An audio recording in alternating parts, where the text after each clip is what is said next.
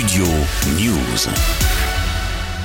L'émotion est palpable dans le Nord après la mort de trois jeunes policiers en service dimanche. Ils ont été percutés par un autre véhicule alors qu'ils transportaient une adolescente vers l'hôpital. Le conducteur de la voiture est également décédé, mais au lendemain de l'accident, son profil interroge, déjà connu des services de police et condamné par le passé. L'homme roula à contresens, en excès de vitesse et fortement alcoolisé et drogué, d'après les premiers éléments de l'enquête dévoilés hier par la procureure de Lille. Des prélèvements sanguins ont été effectués les premiers résultats sont tombés.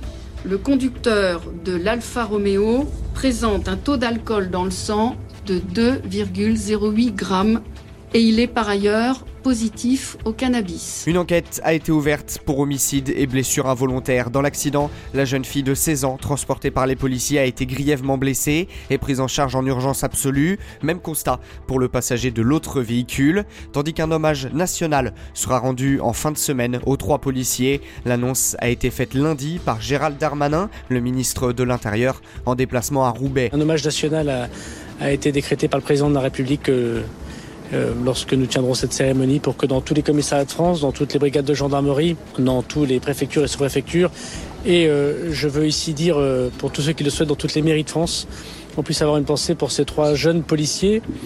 dont la vie était devant eux. La veille, Gérald Darmanin avait déjà apporté son soutien aux victimes sur son compte Twitter.